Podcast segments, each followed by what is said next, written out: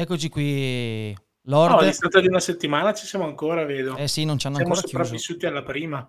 Esatto, non ci hanno ancora chiuso. quizzone. Ah, c'è anche lei? Sì, e dovrebbe esserci anche Elisa, la vedo lì seduta. Buonasera. Buonasera. Quindi oggi potrebbe essere per la prima volta una puntata quasi seria. Abbiamo finalmente un ospite degno di nota. A tal proposito, la mia vicina di casa ha sentito la puntata scorsa, volevo salutarla caramente. Ah, ottimo. Non incominciate a ridere. Quindi volevo salutare la mia cara vicina Fiordalisa, Fiordi per gli amici, e non è norvegese, giuro. Vabbè, dai, io, Ciao Fio. io Wow. partirei già con la sigla che tanto è uguale. Sì, direi che è meglio. Esatto. Ciao Fiordi. E il podcast quanto basta?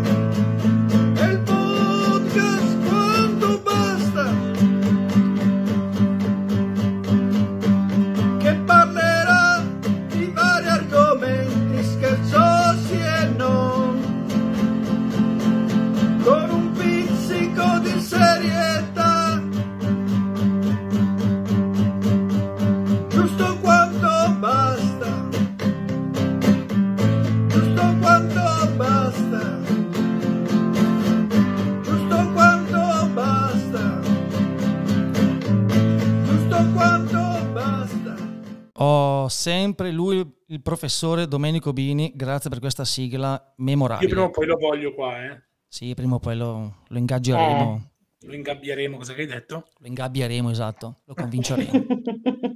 Sicuramente qualcuno prima o poi lo farà. Cioè, visto che tu comunque, Lord, non sai chi è l'ospite della serata, Ah, c'è un ospite stasera? sì, sì, infatti non Eh. facciamo nessun cruciverba né nulla. Quindi abbiamo preparato una scheda, io e Elisa, e te la leggerà Elisa, così almeno Come quelli veri, insomma. inizia a capire chi è l'ospite, dopo ovviamente te lo, te lo presentiamo se fai bravo. Mi concentro. Sei pronto, Lord? Mhm.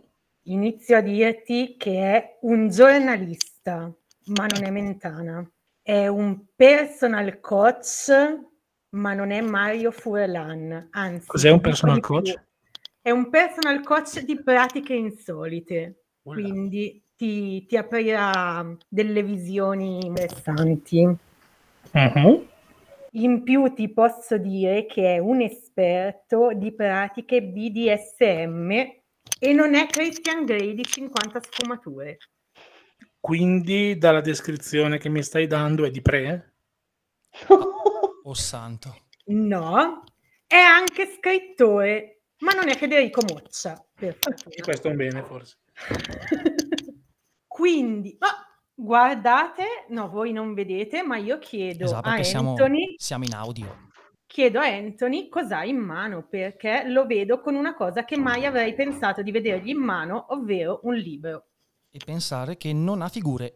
All'interno non ha immagini, quindi è tutto scritto.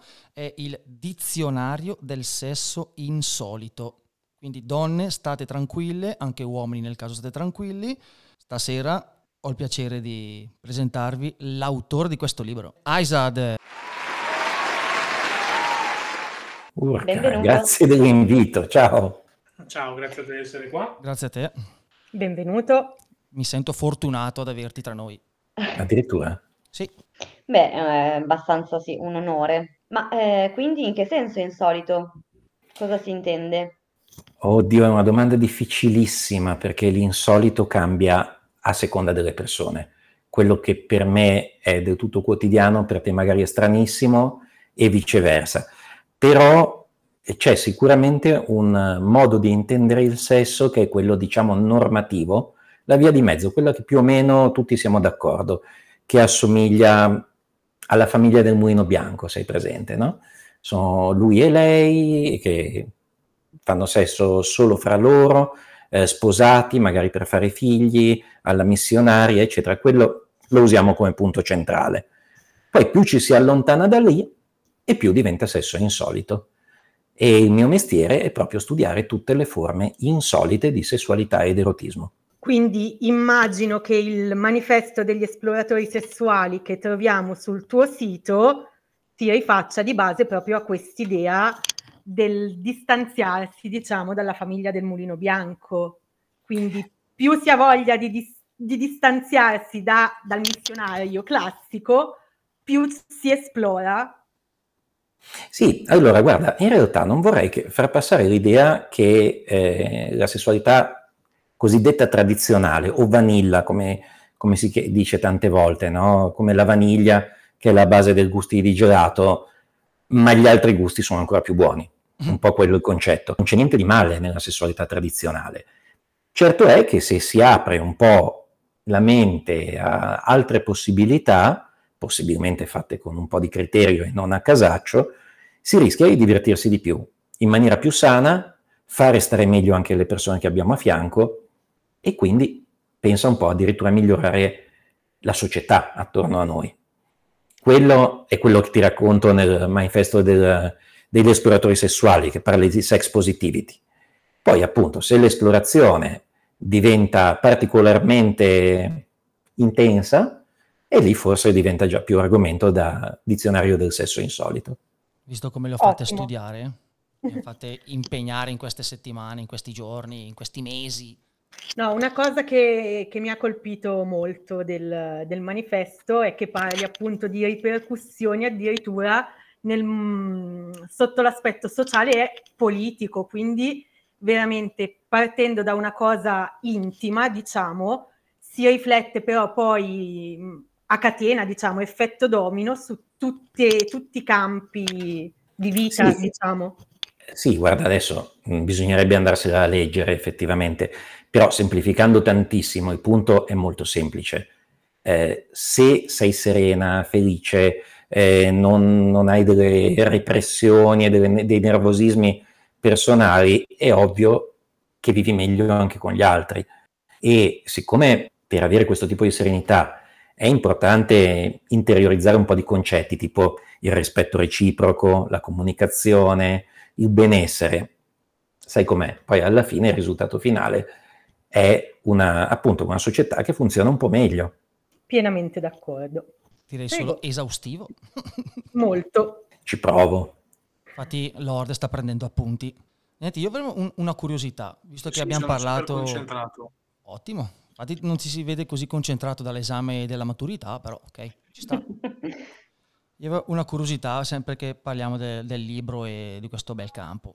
Di solito parlando con, passami il termine, estranei, quando parliamo di feticismo mh, mm, si pensa subito all'amore per i piedi. Non so perché, o forse dato per dall'ignoranza, forse da... Mh, mm, non lo so, ma quando uno parla di feticismo, ah, gli piacciono i piedi, ah, gli piace... Cioè, spieghiamo una volta per tutte, con semplici parole, quindi adatti anche a noi, cosa si intende per feticismo? Ok, allora, in realtà i piedi c'entrano solo fino a un certo punto. Eh, I feticismi come categoria eh, sono l'attrazione erotica per qualcosa di diverso dalla normatività che dicevamo prima. Noi normalmente siamo attratti da, normalmente intendo in senso statistico, eh, da una persona di sesso opposto al nostro nella sua interezza eh, per il carattere, la simpatia, la sensualità ovviamente, t- tutte queste cose. Alcune persone però, per tutta una serie di motivi, eh, sono attratte più da dettagli e allora potrebbe essere una parte del corpo, tu dicevi i piedi prima perché sono una delle parti più desiderate in un certo senso e se vuoi dopo ti spiego anche perché. Eh, okay. Potrebbe essere un materiale tipo gli abiti di pelle, per esempio, eh, oppure un certo tipo di persona. Cioè un po' tutti abbiamo delle preferenze, no? Ci sono quelli che hanno la fissa per le persone rosse di capelli, per esempio. Se la fissa non è solo una piccola preferenza, ma proprio una cosa che o così oppure non ti ecciti, è un feticismo. E questo vale un po' per tutto. Figurati che ci sono i feticismi per i gesti, i suoni, gli odori, eh, cioè veramente qualsiasi cosa. I gesti? Sì, Mm, io conosco una persona, per esempio, che vabbè, adesso non siamo in video, ma mm, si eccita da morire nel momento in cui vede qualcuno che abbassa gli occhiali sul naso e lo guarda da sopra il bordo degli occhiali. E c'è anche questo. È anche un po' un grande classico questo gesto. E certo, perché a questo punto mi tocca dirvelo, eh, i feticismi spesso nascono da l'associazione fra le prime masturbazioni e i primi orgasmi e quello che lo stimola. Tipicamente cosa succede? Che tu sei un, eh, adolesc- un giovane adolescente, guardi del porno, vedi un certo tipo di immaginario, ti piace, hai un orgasmo e la volta dopo vai a cercare lo stesso tipo di immagine. Se questa associazione viene ripetuta tante volte, finisci con eh, credere che il piacere arrivi solo da quello. E quindi ecco lì il feticismo.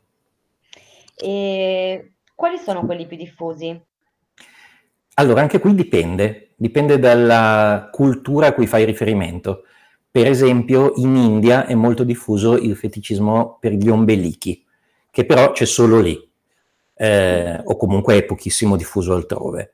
Nei paesi industrializzati occidentali, Italia compresa, quello dei piedi è molto diffuso, ma anche perché, eh, come ti dicevo prima, eh, nascono spesso perché sono alimentati dagli stimoli che ricevi in certe situazioni.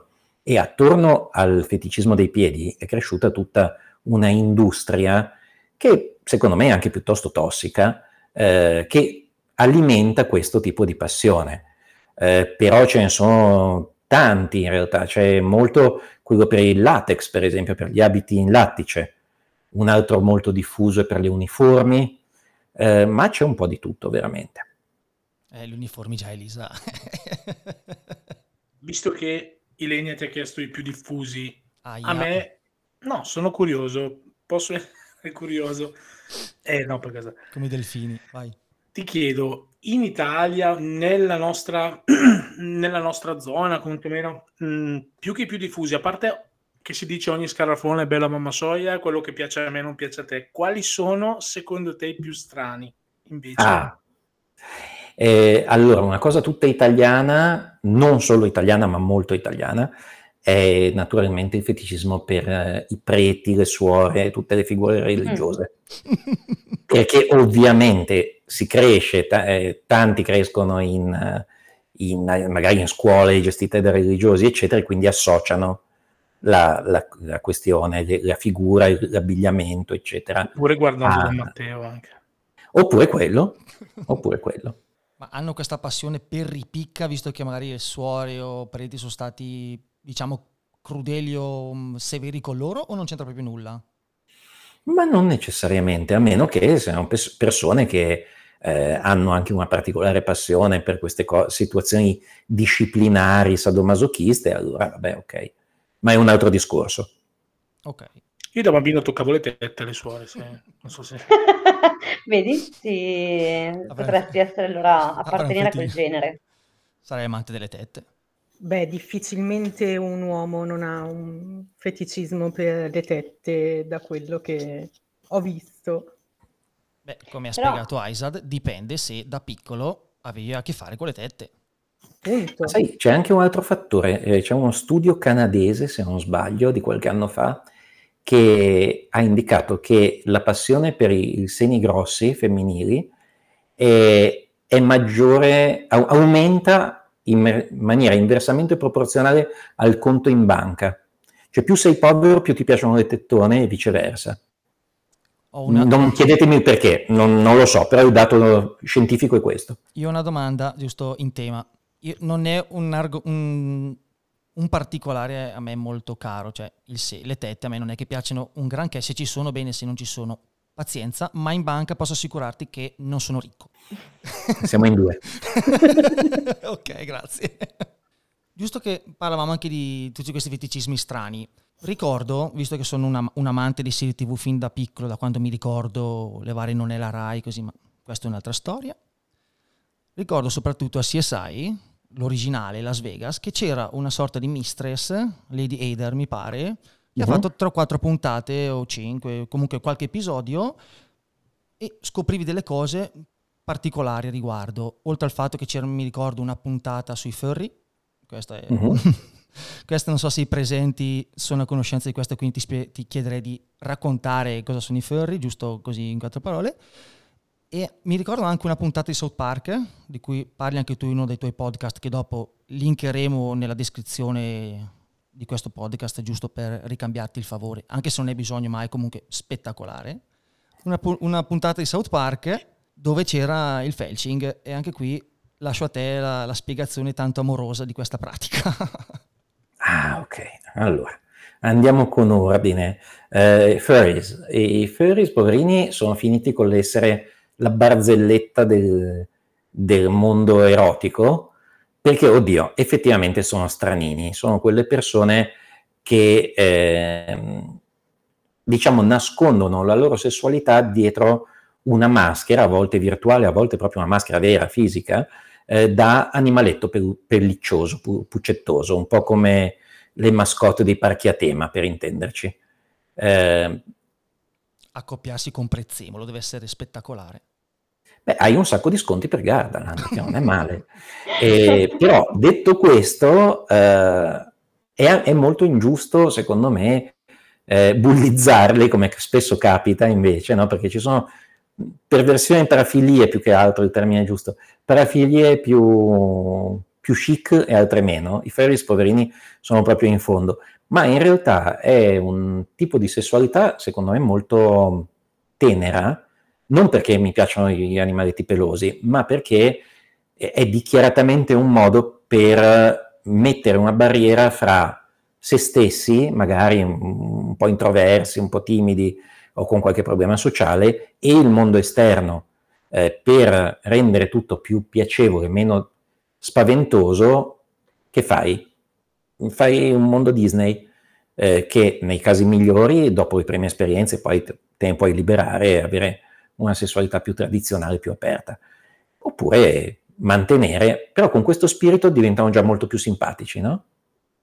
Poi... Sì, è, un eh, è, un po', la maschera del lato buono e il lato cattivo, diciamo, ehm, anziché appunto il lattice che può magari emulare un po' più il, il lato un po' più, passiamo al termine, aggressivo rispetto appunto al coccoloso eh, mm-hmm. del peluche. Sì, beh, è un modo di vederla, assolutamente. E poi molto creativo comunque. Non so, a me la creatività piace sempre, quindi. Poi mi avevi detto il fetching, ma quello ce lo teniamo dopo. Eh, cos'era l'altra cosa? Niente, se ehm, in poche parole nel, all'interno di serie TV e televisione. Ah, sì, certo.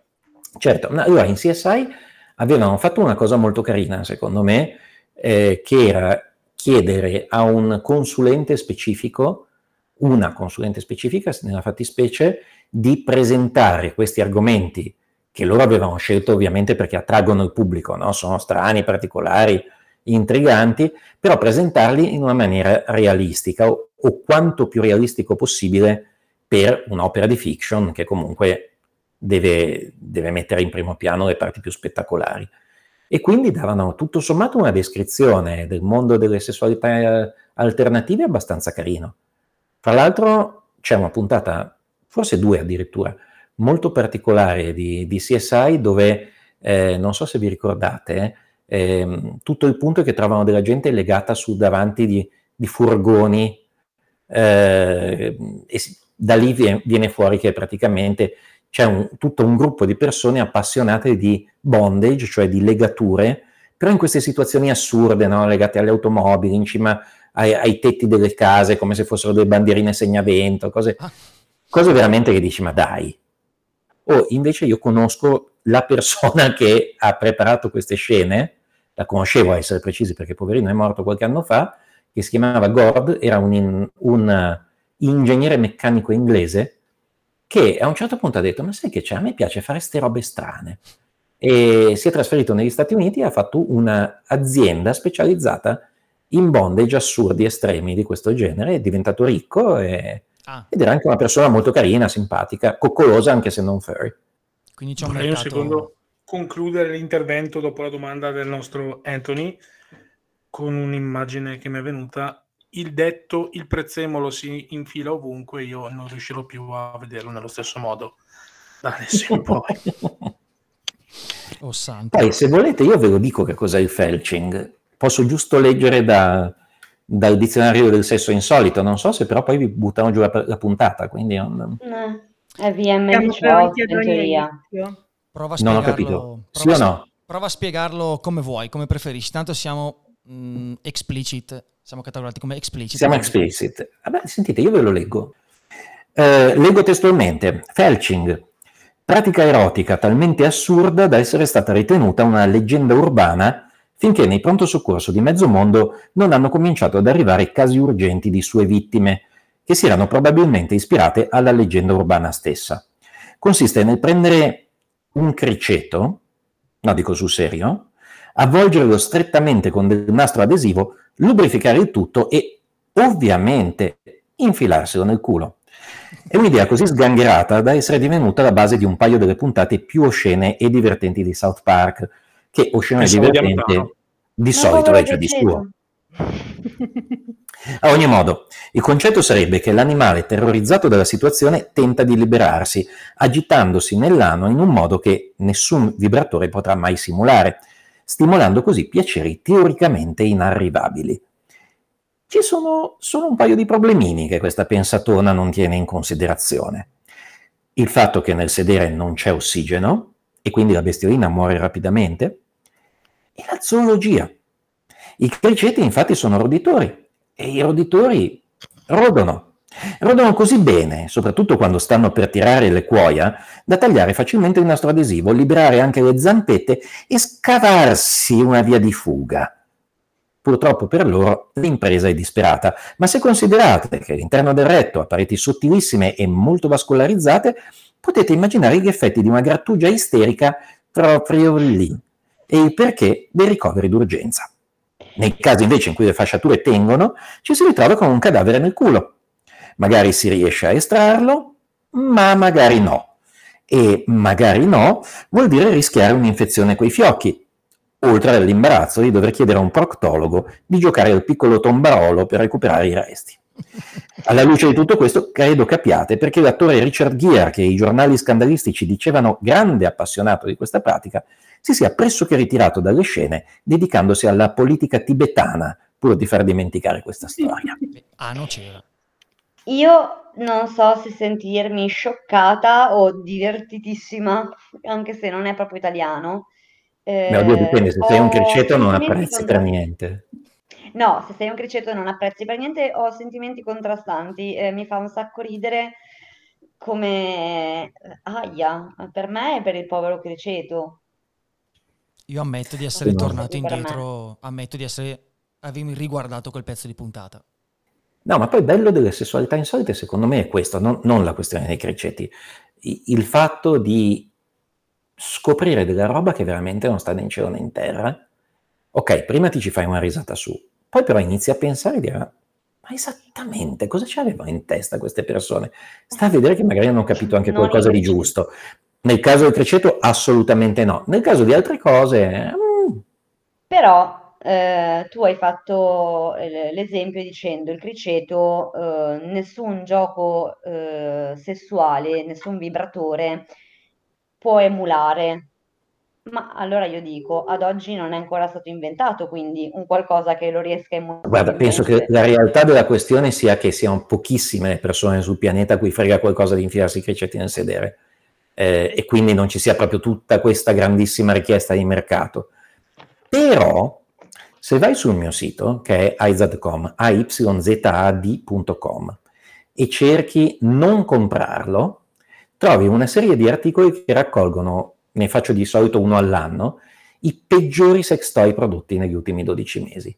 E ci sono delle robe che al confronto veramente ti assicuro, il criceto è niente. Brava Eli. Brava Eli, prendi esempio, scrivi, scrivi che lo prendiamo tutti e lo segniamo sempre eh. nelle informazioni della, della certo, pagina. Certo. Tra l'altro possiamo salutare tutti gli operatori 118 che ci ascoltano impegnati in questo tipo di interventi perché ci sono anche loro. Sì, sì. Giusto, mm, salutiamoli. Noi purtroppo abbiamo capito che Lord ha il feticismo dei saluti. Beh, non è male. Ci tocca. Eh, io saluterei anche eh, le brigate di pompieri specializzati nella rimozione di cockring incastrati, che sono una cosa che esiste veramente in diverse città del mondo. Hanno iniziato in, a San Francisco prima, ce n'è una a Berlino, e mh, mm, capita che servano degli esperti perché se no succedono cose molto brutte se rimane incastrato. Quindi sono in due, uno con la tenaglia, l'altro piano piano, avanti, avanti, dietro, dietro, dietro, destra, destra, destra. Me l'immagino così. Circa. Sai che io e, io e il buon Anthony giochiamo a, un, a un'applicazione su, sul telefono che simula degli interventi di, di soccorso. Di Cockring. Sto capendo adesso eh, la missione rimozione anello. Ecco lì. È vero. Arrivando dall'America deve essere lei. Che dire, usciamo un attimino dal... Sì, andiamo più, su, più sulla tranquillità. Esatto. Visto che lui comunque è un... Eh, proviamo a vedere, visto che è un, coach di coppia anche di, di queste pratiche insolite, usciamo da questo argomento. A me interessava, comunque prego, uscite pure. Possiamo sempre rimanerci dentro, eh? Sempre fa- fammi, fammi- fammi sf- sfatare un mito. Io non sono un coach di coppia, sono un coach specializzato in sessualità insolite, che è tutta un'altra roba. Cioè non, non sono l'omino che viene in camera da letto e ti dice fai più così, fai più cosà. Sono quello da cui vai dicendo, senti, mi piace una roba strana, oppure vorrei fare una cosa un po' fuori dal comune, ma non so come si fa. Eh, qual è la strategia migliore per essere felice? Perché anch'io vorrei essere felice come tutti gli altri. E io ti aiuto a trovare la strategia per realizzare questa, questa cosa in modo, come si dice, sano, sicuro e consensuale, che è una roba piuttosto importante, perché a fare cose a casaccio sono bravi tutti, a farle in maniera etica e consapevole un po' meno e a volte una persona esperta che ti dia due dritte è molto utile. Uscendo un attimo dal mondo del BDSM, ma continuando a, mm, a parlare di cose insolite, come dici tu, ultimamente si sente spesso parlare di qua, di là, del poliamore. Mhm. Ti posso chiedere cos'è mm, e, per- e da cosa differisce rispetto alle classiche coppie aperte? Uh, Ok, quante ore abbiamo? no, scher- scherzi a parte. Allora, che cos'è è eh, fare quello che fa il 70% delle coppie italiane? Cioè, il 70% delle coppie italiane, forse non vi siete mai posti il problema, ma è composto da almeno tre persone, di cui una temporaneamente assente. Eh, la differenza col poliamore è che nel poliamore ce lo si dice, perché si mette l'etica al primo posto, quindi si riconosce la natura umana che in tanti casi è un po' diversa dall'ideale romantico, nel senso proprio di romanticismo, movimento letterario, dove bisogna essere l'anima gemella, quello che è, è tutto l'universo per l'altra persona, eccetera, e si riconosce il fatto che nel mondo reale è normale poter provare attrazione per più di una persona. E eh, doversi negare questa cosa o doverla tenere nascosto fa più male che bene. Quindi negli ultimi 15 anni più o meno si è diffuso proprio nell'ambito di quella sex positivity che dicevamo prima eh, tutta una serie di diciamo sottoculture che cercano di spiegare alle persone come, se sono interessate, vivere questo tipo di relazioni estese a, a 3, 4, quante persone devono essere, in maniera appunto sana, sicura, consensuale, etica e consapevole, cioè cercando di farsi meno male possibile e tante volte ci si riesce più che bene. La differenza dalla coppia aperta è che la coppia aperta di solito sono due persone che dicono guarda, noi ci amiamo tantissimo, però abbiamo voglia di andare a fare sesso anche con altri. Eh, nel caso del poliamore, invece, oltre alla parte strettamente di sesso, eh, c'è soprattutto, anzi, la parte dei sentimenti e delle emozioni, del condividere magari dei progetti di vita, esattamente come si fa in qualsiasi relazione seria. cioè, mi verrebbe da dire a sto punto chi glielo fa fare? Cioè, devi innamorarti di due persone, cioè, non ne basta una e mi diverto con un'altra. Cioè, Ah, guarda, molto eh, cruda, eh, però. No, no, il punto è che non è che te lo fanno fare, è che però di solito succede. Pensa un po', guarda, se eh, fosse veramente come, come ti raccontano nel, i mass media, i, i cioccolatini e queste cose qua, tu saresti ancora quella prima donna di cui ti sei innamorato, o uomo, non lo so. Eh, e così tutti noi. Invece, guarda un po', ci sono i divorzi, ci sono le corna, ci sono le storie seriali, e quindi evidentemente non funziona proprio così. Eh, se ti capita di riconoscere di essere innamorato di più di una persona, forse vale la pena di eh, valutare anche il poliamore, che non è obbligatorio, eh. però Sì.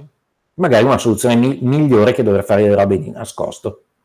Da quello che dici mh, mm, si, si presuppone che l'innamoramento, comunque la passione verso una determinata persona ha una data di scadenza.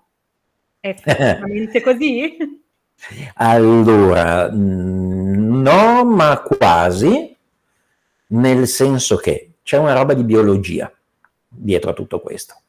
Eh, non sembra, ma siamo fatti per funzionare molto bene come esseri umani e eh, quindi cosa succede? Che in determinate situazioni chimiche, neurochimiche, ci capita di innamorarci, non dico della prima persona che passa, ma quasi.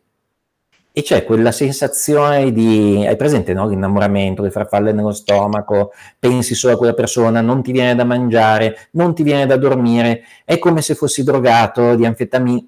È perché sei drogata di anfetamine. C'è una, una anfetamina in particolare che si chiama feniletilamina, che si scatena nel, nel sistema nervoso e fa sì che sostanzialmente ti spinge ad accoppiarti con quella persona.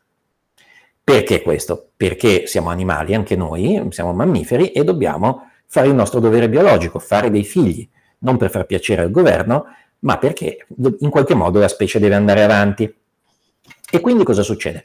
Che la feniletilamina per circa 4 anni ti spinge a voler scopare come un coniglio. Eh, tantissime persone hanno vissuto questa cosa. Poi cosa succede? che si presuppone a livello biologico che a quel punto un figlio l'hai fatto. E allora a quel punto non devi più essere assatanato a quel modo perché se no non riesci a stargli dietro, non riesci a crescerlo e badare al figlio. E quindi diminuisce questo, questa eh, molecola e succede a volte un pasticcio perché se, pe- se pensi, credendo alle balle che raccontano i mass media, che l'innamoramento sia quella roba lì, effettivamente poi a un certo punto finisce e pensi che sia finito l'amore.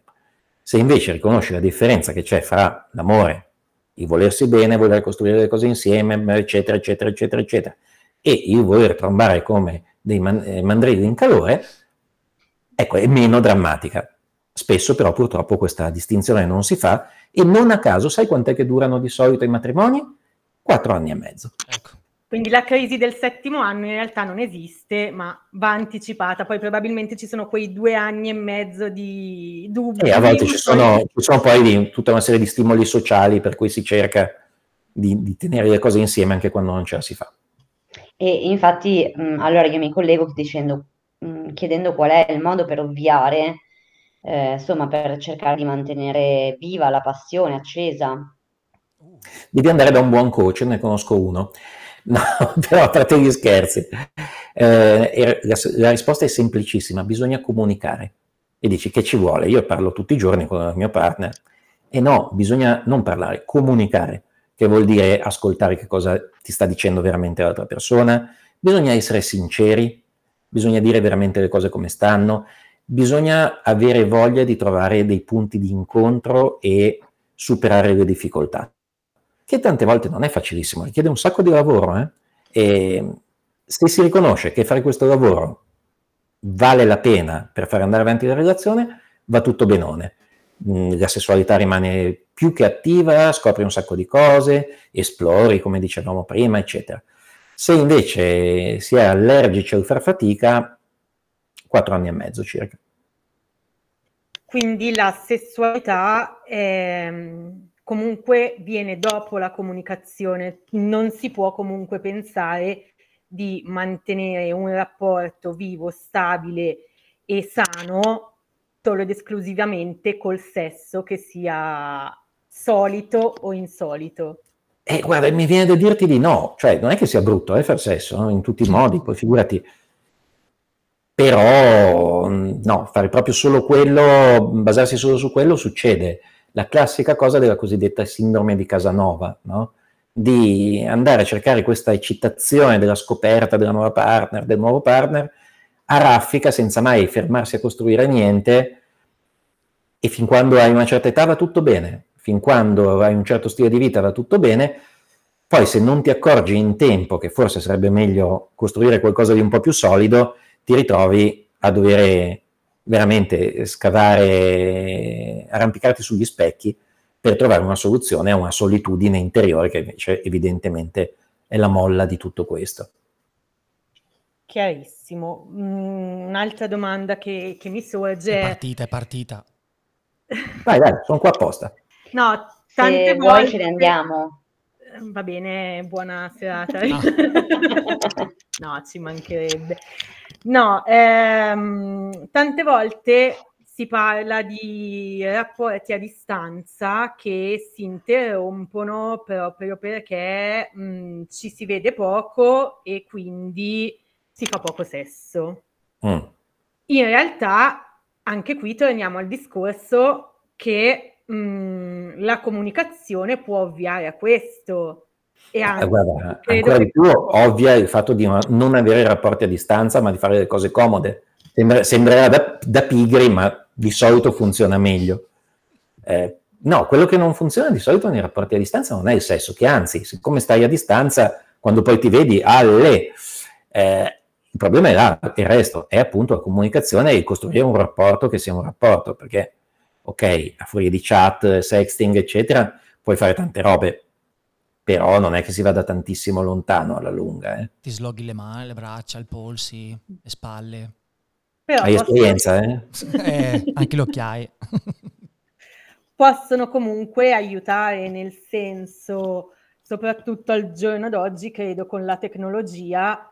Eh... No, si fanno un sacco di cose belle, figuriamoci. Il punto è, è chiedersi, abbiamo una relazione che è temporaneamente a distanza per mille motivi, e allora ok, mettiamo una pezza a una situazione non proprio bellissima. Oppure abbiamo creato questa relazione a distanza come, come base del rapporto e, e, quindi poi diventa difficile sostenerla perché non c'è niente di, di solido su cui ricadere.